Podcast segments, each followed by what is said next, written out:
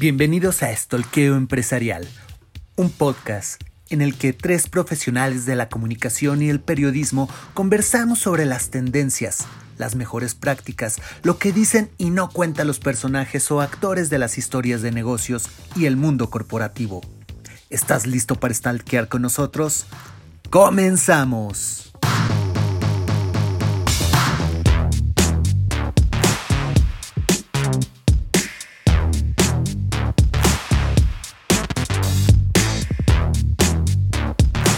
Buenas tardes, buenas noches, buenos días amigos del Estolqueo Empresarial. Muchas gracias por estar con nosotros en este, un episodio más de este informativo que se ha demostrado por lo que todos comentan muy distinto a los demás. Un informativo de qué dicen, cómo lo dicen y cuándo lo dicen las empresas.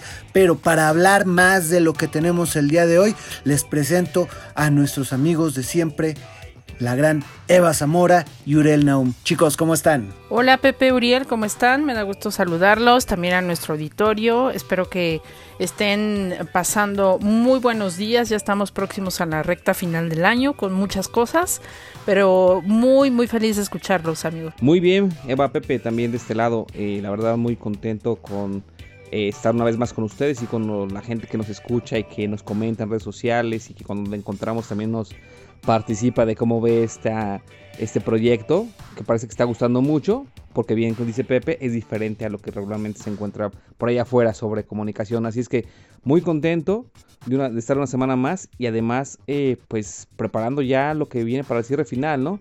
Yo creo que vale la pena decirle a nuestros amigos que estamos pensando qué hacer, qué hacer, qué hacer eh, para este cierre eh, de año en cuestión de un especial que valga la pena, ¿no? Estaría muy bien darles ese regalo a quien nos escucha. Sin duda alguna, mi querido Uriel, va a ser un gran, un gran eh, programa el que vamos a preparar para el fin de año, para el inicio de año, que, sobre todo sume para que la gente tenga información bien rica de primera mano y que le dé mucho, mucho gusto seguir con nosotros en este stalkeo empresarial. Yo soy Pepe Rodríguez, como lo decían mis compañeros, y Eva, regálanos las, eh, las direcciones web, todo el espectro web donde estamos en este momento para que nos puedan escuchar, escribir y leer. Con mucho gusto, Pepe. Les recuerdo que las plataformas en donde nos pueden escuchar es Anchor, iBox, Spotify, SoundCloud y Apple Podcast.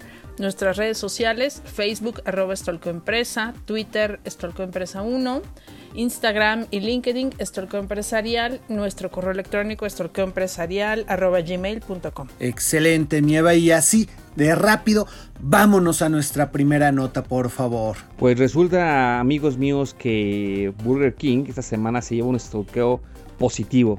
Y es un stalkeo positivo porque fue una, una comunicación jugosa como si fuera la hamburguesa más exquisita que suelen ofrecer, al dar a conocer que eh, a través de un comunicado que pedía a la gente, a la gente como nosotros, la gente de a pie, que no solo compraran Burger King en estos momentos, sino también compraran McDonald's. Eh, este hecho eh, originó un poquito al principio confusión. ¿Cómo, ¿Cómo que Burger King está pidiendo que compres McDonald's? Pues sí, está pidiendo que compres McDonald's y no solo McDonald's, también eh, que consumas en Domino's Pizza, eh, KFC, el Califa y todos estos pues establecimientos que suelen entregar comida a domicilio, como la casa de Toño, porque dice Burger King en este comunicado, la situación es muy compleja, hay muchos empleos que dependen de estas eh, cadenas de comida rápida y algunos pues este, establecimientos donde uno va regularmente y se sienta a comer, cosa que cada vez es menos por el tema del COVID. Pero dice Burger King, necesitamos de su ayuda. Necesitamos que consuman eh, en todos estos establecimientos para ayudar a que sigan operando y ayudar a que se mantengan los empleos. La verdad, se llevó los aplausos en redes sociales. Por ahí nunca faltó, nunca falta el que estuvo en contra y estuvo eh, un poco burlándose de, este comunicado de Burger King, pero en general la mayoría de la gente en redes sociales aplaudió la iniciativa y estuvo por demás de acuerdo y fue muy bien vista, Pepe. Así es, una iniciativa bien interesante la que tuvo Burger King. No sé si yo en mi cabeza extraña y loca se imaginó esto alguna vez o antes ya había pasado eh, posiblemente les digo yo la verdad, a veces la cabeza me da vueltas en otros universos y a lo mejor en un universo paralelo sucedió esta misma acción, porque en esta ocasión ha sido una acción eh, Burger King global no fue nada más Burger King México. Igual pasó en sus tiendas de Francia o bueno, en su, en su sucursal Francia, en el Reino Unido. Y en Estados Unidos también. En Estados Unidos, así es. Obviamente ahí no te van a decir comprar el califa, ¿verdad?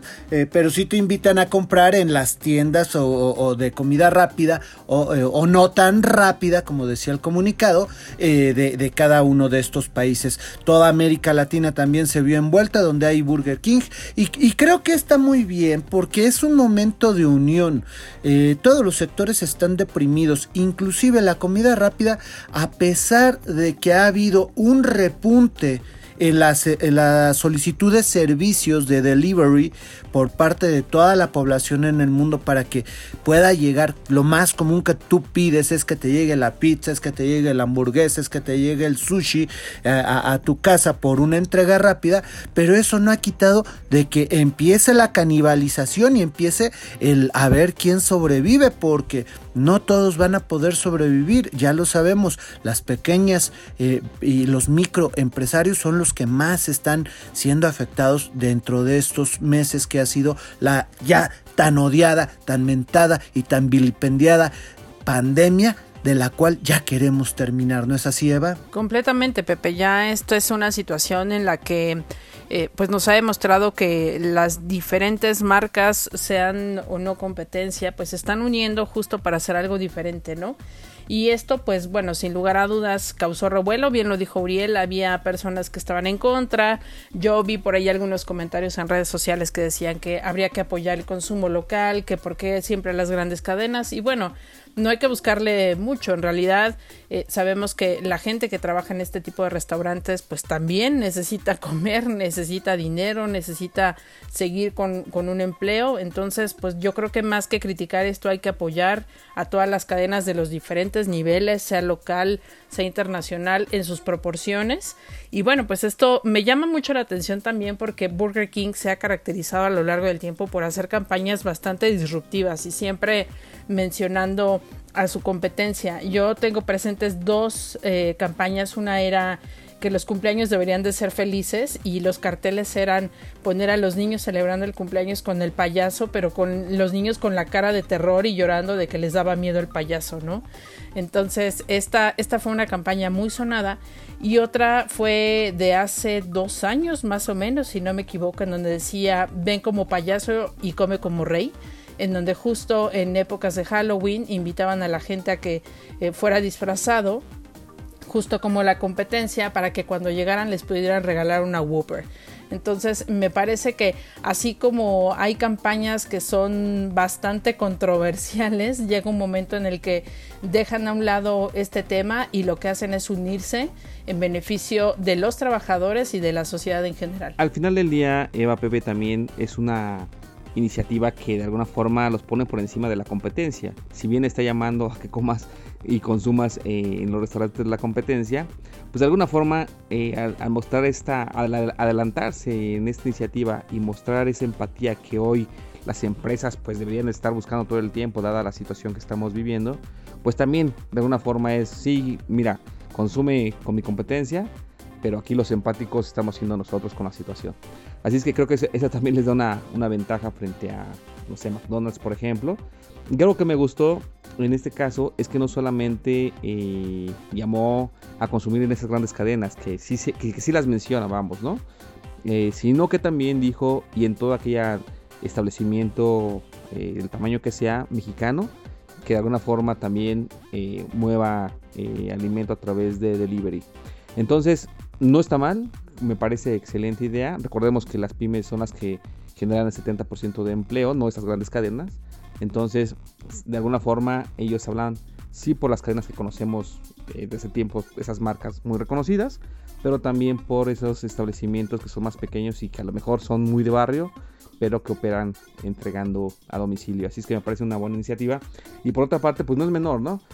tan solo en Estados Unidos, eh, McDonald's anunció que cerrará 200 sucursales de manera permanente, eh, Pizza Hut 300 y Dunkin' Donuts 800 tiendas, dada la situación. Así es que no es menor el llamado, me parece que en todo caso McDonald's y las demás empresas deberían de responder de manera creativa en cuestión de comunicación y, pues seguir este en esta digamos en esta competencia de marketing positivo llamando a, cerrar filas en el sector eh, de alimentos.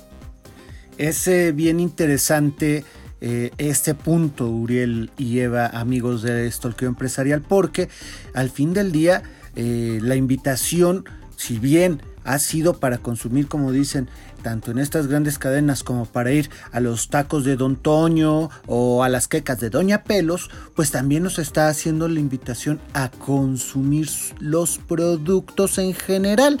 Y aquí es donde yo nada más cerraría diciéndoles a estas em, grandes empresas, ojo con la calidad de los productos, ojo con la calidad nutritiva, los valores nutrimentales, mejor dicho, y, sobre todo mucho ojo para que podamos eh, podamos seguir consumiendo sus productos porque eh, también yo yo la verdad eso de la comida rápida ya es algo que no suelo hacer debido precisamente a los bajos niveles o a la baja calidad alimenticia que puede llegar a tener alguno de estos productos. Tema muy relevante además, Pepe, ¿no? En este momento. Que no dejen de olvidar, sí, hay que cerrar filas, pero tú tocas un tema muy importante, el tema de, bueno, y la comida saludable, ¿dónde queda? Ahí, ahí todavía hay camino por Sí, coincido, coincido con ustedes en que este tema no debe dejar de lado en los otros temas en los que ya venían trabajando. Acuérdense que McDonald's también tenía su hamburguesa eh, saludable que em, sustituía el pan con lechuga y todas estas cosas. En sus papeletas explicaba las calorías que tenía cada una de ellas. Entonces, eh, sin lugar a dudas, y esto no lo digo yo, también lo dicen los expertos en salud, la alimentación es base y sobre todo ahora que estamos enfrentando una pandemia de este nivel.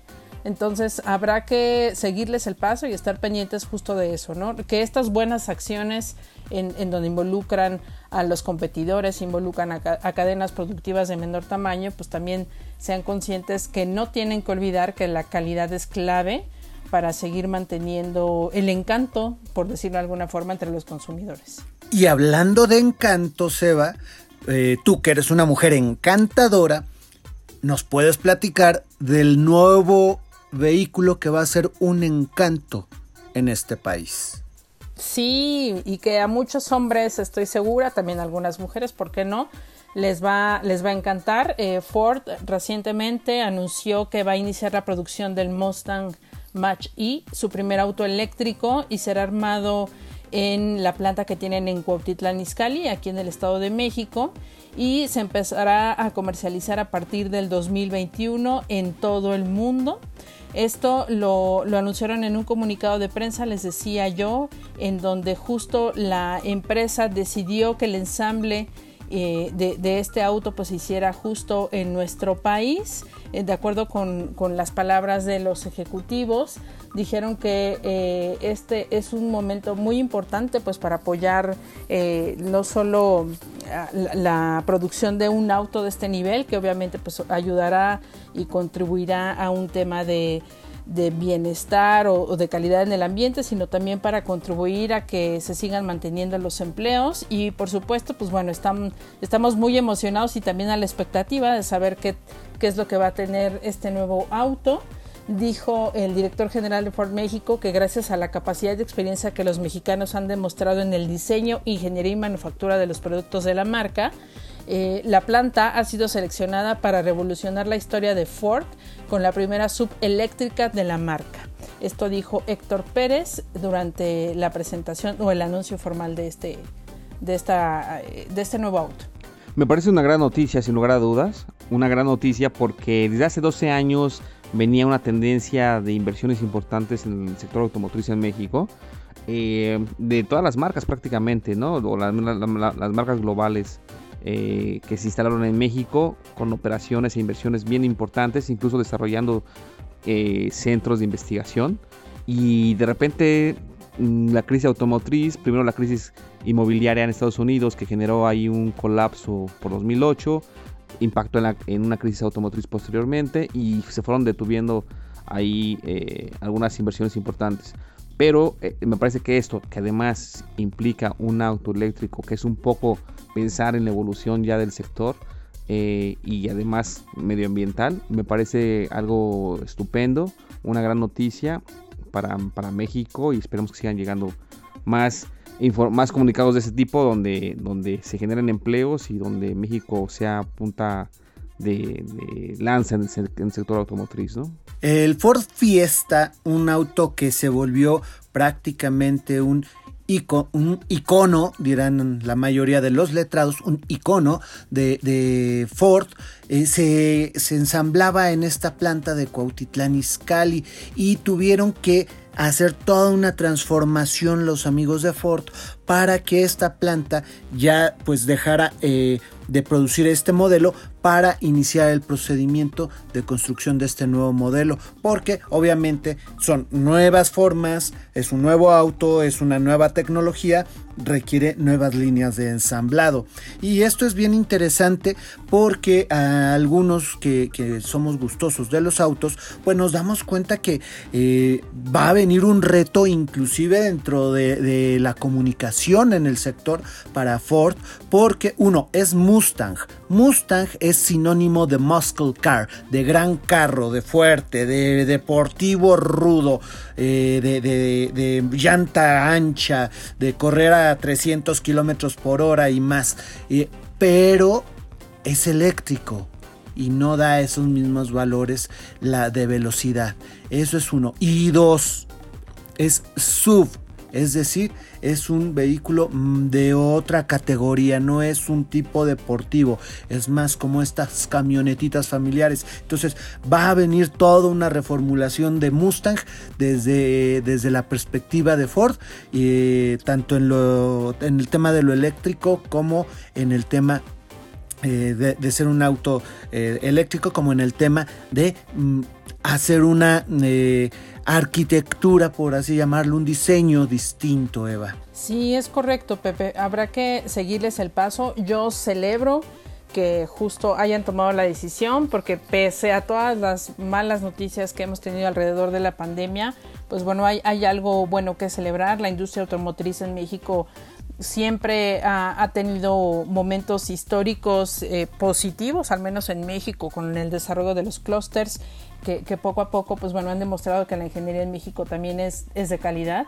Y eh, bien lo decías, ¿no? La, venta de este tipo de vehículos que es totalmente diferente a lo tradicional, habrá que ver cómo, cómo responde en, en el país. Aquí en México, al menos los datos que, que señala Expansión, dice que eh, en octubre Audi, Volvo y Peugeot reportaron un incremento en sus ventas, mientras que Mazda y Kia vivían una recuperación acelerada. Esto quiere decir que, bueno, pues pese a que vivimos encerrados, a que, o bueno, tendríamos que estar encerrados o cuidándonos del COVID, pues existe una gran demanda por la compra de automóviles. Eh, habrá que ver cuáles serían estos detonantes o por qué la gente sigue comprando vehículos en este momento. Y bueno, pues también habrá que darle seguimiento al control de calidad, ¿no? Es cómo está el ensamblaje, eh, cuántas piezas se van a producir, si efectivamente llegamos o no a la meta, porque bueno, vivimos en un momento de incertidumbre que seguramente seguirá para el siguiente año. Eh, de acuerdo a los datos de la Asociación Mexicana de la Industria Automotriz, AMIA, en julio de 2020 se produjeron 294.946 vehículos ligeros, un incremento de 0.7% en comparación de las 293.030 eh, unidades producidas en el mismo mes de 2019. Sin embargo, en el periodo enero-julio se produjeron 1.000.000 467.644 vehículos, lo que representa una reducción de 35.5% en relación con las unidades producidas en el mismo periodo, pero de 2019. Estos datos de la AMIA refieren que durante el periodo eh, enero-julio también de 2020 se exportaron 1.274.517 unidades, lo que representó un retroceso de 36.8% en comparación con los 2.017.717 unidades exportadas durante el mismo periodo en 19. Es decir, sí ha habido una baja, sí ha habido una caída, obviamente todos sabemos la razón, pero esto no está deteniendo a Ford y queremos felicitar de verdad a Ford por atreverse a este proyecto, a confiar en México y sobre todo a hacer una transformación de un vehículo ya tan clásico, tan icónico, tan icono, icono, perdón, del de, carro americano a ahora a una versión eléctrica, ¿no, Uriel? Sí, totalmente, eh, Eva Pepe. Yo en enero, febrero, estaba ahorita justamente recordando,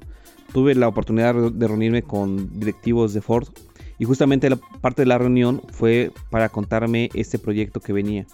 Eh, evidentemente se paró por el tema COVID, pero repensando esto y repensando lo que hemos pasado con la pandemia, pues es una gran noticia el hecho de que lejos de irse a buscar una mano de obra más barata, por lo que implica la actual crisis, pues dijeron, al parecer, eh, no, nos quedamos aquí y aprovechamos pues el conocimiento que ya se tiene en los clústeres automotrices mexicanos, que no es menor, recordemos que incluso Volkswagen en su momento tuvo que regresar algunas líneas de producción a México después de haber tomado la decisión de llevarlas a Brasil. Entonces eso habla de que hay capacidad de recurso humano, hay talento y hay las condiciones eh, en el ecosistema y en los clusters automotrices para hacer de esto un proyecto exitoso. Así es que bienvenido ese tipo de noticias, reiteramos, más en estos tiempos. Eh, eh, siempre se ha dicho que el sector que te dice qué tanto crece un país es el sector automotriz y también un tanto el sector de la construcción y en este caso el sector automotriz está haciéndolo muy bien y hablando de sectores está Dodge dos patas o dos pies que tenemos nosotros y que eh, vamos a necesitar calzarlos y, tener nuestros zapatitos y para eso qué bueno que está pasando eh, pues el, inicio del Calzafest León MX que tiene como firme propósito activar el consumo de compradores en todo el país en zonas estratégicas, centros comerciales, zapaterías, tiendas de fábrica y establecimientos de servicio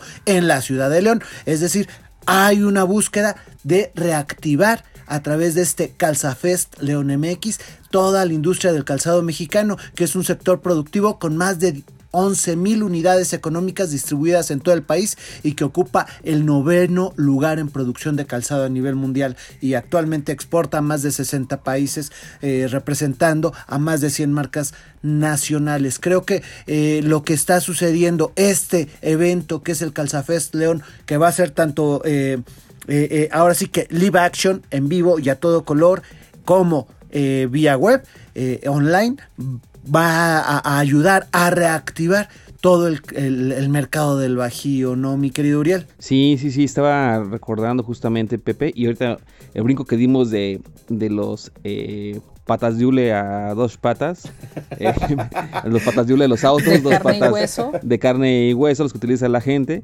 eh, los, los, los zapatitos, me hizo recordar cómo este clúster del Bajío ha trabajado tanto, incluso en ciencia y desarrollo.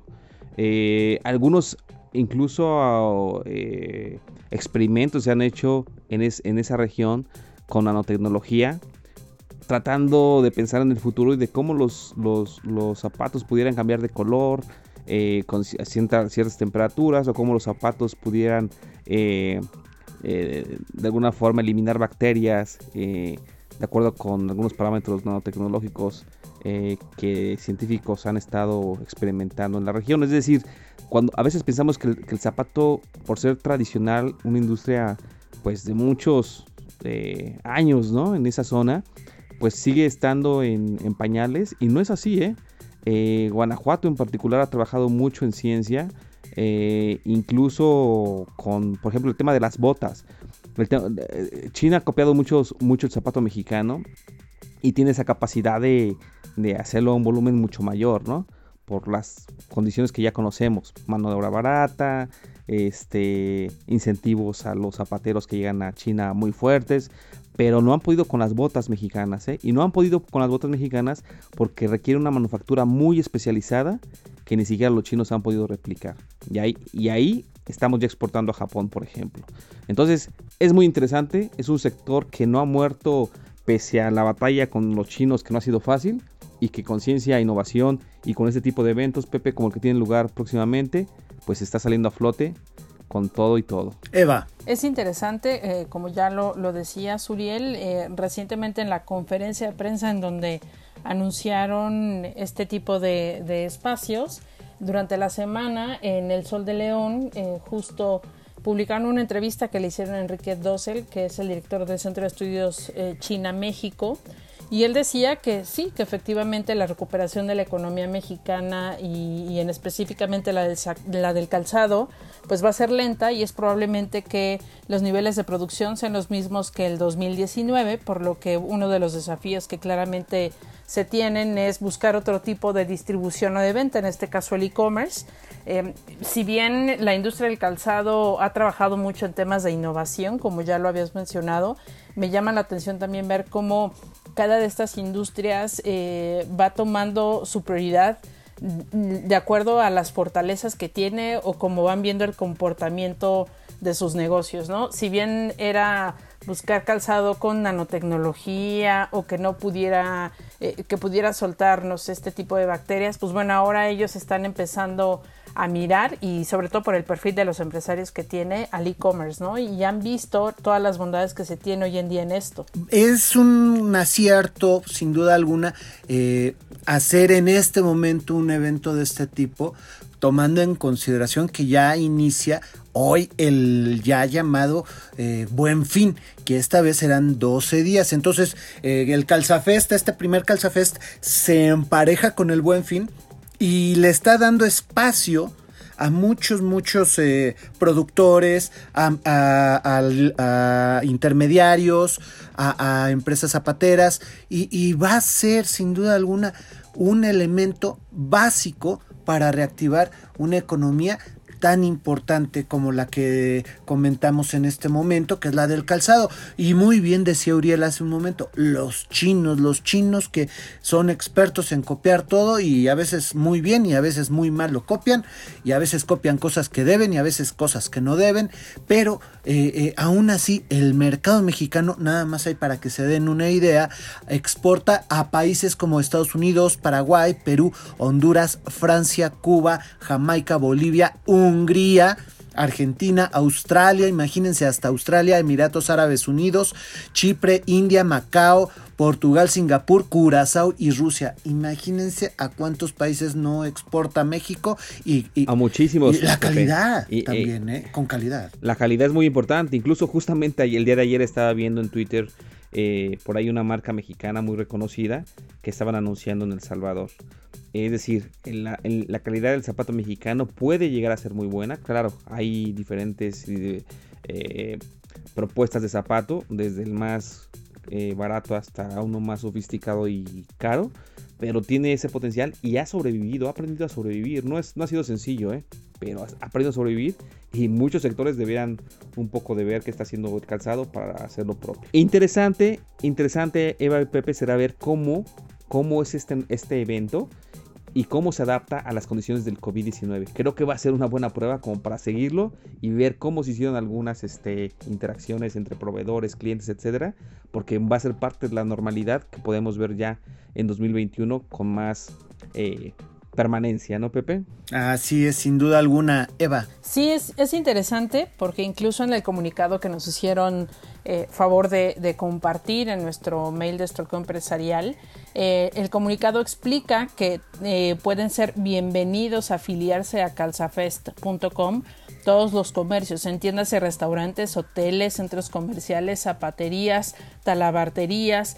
Entonces, lo que me gusta de este proyecto es que, pues justo están pensando en reforzar o, o dinamizar la economía de la región, ¿no? Entonces, será muy interesante ver la experiencia desde el cómo dan eh, a conocer sus productos, eh, qué es lo que van a generar como contenidos, porque de hecho mencionan que una vez que ellos están afiliados a esta plataforma, pues podrán tener acceso a los logotipos, a videos y cada, cada empresa que participe, pues podrá tener eh, el beneficio de utilizar los hashtags que, están, eh, pues digamos, unidos a esta feria y pues van a poder generar sus historias, ¿no? Entonces habrá que darle un seguimiento, puede ser un buen caso de éxito también y veremos cómo se van a vivir estas expos en, en el país de cara a la nueva normalidad.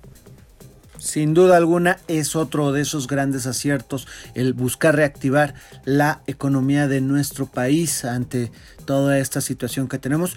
Estamos conscientes también que en cualquier momento las cosas pueden tomar otro derrotero en este país debido a la pandemia, pero mientras podamos avanzar todo va a salir adelante. Y, no nos dejemos, no nos dejemos apantallar por la pandemia, vamos a cuidarnos, ese es nuestro deber. Y, y cuidándonos eh, tomando nuestra sana distancia, evitando salir cuando sea eh, posible, vamos a poder llegar a disfrutar una mejor época navideña, ¿no creen amigos? Totalmente, eh, totalmente, Pepe, estoy de acuerdo, hay que cuidarnos y pues este, evitar estar saliendo, ¿no? Cuando no, cuando sea posible.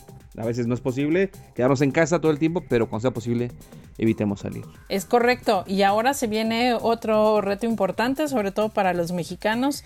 Ya libramos este tema de la calaverita, ahora se viene el Día de la Virgen, entonces veremos qué tal se pone este tema de las visitas en la basílica y las peregrinaciones, en fin, yo creo que este es otro llamado para la comunidad, ¿no? Para tratar de quedarse en casa y bueno, pues e, evitar en este momento lo más que se puede ese tipo de aglomeraciones. Sin duda alguna, va a ser bien importante lo que haga eh, la iglesia eh, católica en México para estas fechas, los llamados que hagan, pero para llamados y para, eh, como dicen, los llamados a misa va el que quiere y atiende el que quiere.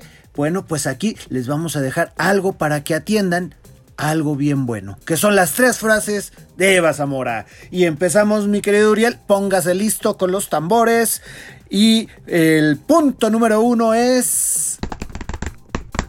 El punto número uno es de Elon Musk y dice, mi mayor error, tal vez, es probablemente priorizar el talento por sobre la personalidad. Creo que importa si alguien tiene o no buen corazón. Gran mensaje, gran mensaje. Sobre todo en estos momentos de donde se requiere un liderazgo pues cercano a la gente, ¿no? Qué bonito. No solamente alguien que dirija desde lejos eh, con su batuta, sino alguien que esté armagándose eh, y, trabajando de la mano con la gente. Muy bueno, Eva. El, el siguiente, Eva. Espera, espera, espérate, aguántate. presento tambores y vas. presento tambores y vas. Presento tambores y vas. Presento tambores y vas. Ah, no, ¿verdad? Ya, perdón. Punto número dos. Muy bien, dice así. Algunas personas sueñan con hacer grandes cosas, mientras otras están despiertas y las hacen. Es decir, just do it. Ah, Baboso. Así me decían. Just do it. pensabas, bien. Pensabas. solo hazlo. Solo hazlo. Vamos al punto número 3. Esta frase es de Albert Einstein y dice así. Hablar de crisis es promoverla y callar en la crisis es exaltar el conformismo. En vez de esto, trabajemos duro. Acabemos de una vez con la única crisis amenazadora que es la tragedia de no querer luchar por superarla. Ahí está, no nos quedemos pasmados, hay que actuar, actuar hay que trabajar. Sin duda alguna, la acción vale más que cualquier dicción. Y esto es importantísimo, siempre tener acción para no quedarnos paraditos y a ver cuándo se arreglan las cosas solitas. No, no, no, no, no. Hagamos las cosas que pasen. Y bueno, ya hicimos que pasaran el día de hoy en este stalkeo empresarial. Te agradezco mucho, mi querida Zamora, Eva Zamora. Pues les voy a dar las redes sociales, las plataformas en donde nos pueden encontrar. Gracias, gracias. Para que no se les olvide, amigos, sí, es muy importante. Recuerden que pueden escucharnos en Apple Podcast, en Anchor, Spotify, iBox, SoundCloud y nuestras redes sociales.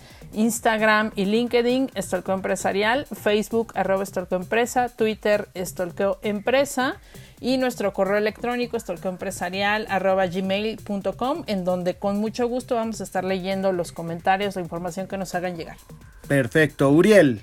Pues nada más que agradecer amigos el poder compartir este podcast eh, uno más que se suma a la serie que tenemos ya Y por supuesto, eh, vamos a estar muy atentos esta semana, de, estas semanas de cierre de año para seguir stalkeando y ser unos stalkeos muy precisos y estratégicos que traeremos en los siguientes episodios de podcast en esta, en esta misma plataforma. Muchas gracias Eva, muchas gracias Uriel y sobre todo muchas gracias a todos ustedes, nuestros queridos escuchas. Ya saben, esto es posible gracias a su, a su aceptación. De verdad, mil gracias y recuerden, tres stalkers les vigilan. Yo fui Pepe Rodríguez en Estoqueo Empresarial. Hasta la próxima.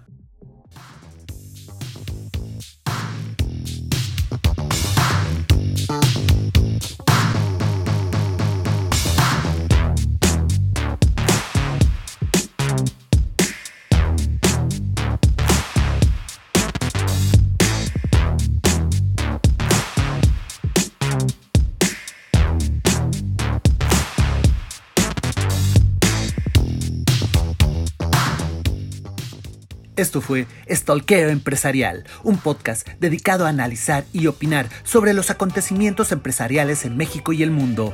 Te esperamos en nuestro siguiente programa, no sin antes recordarte que tres stalkers te vigilan.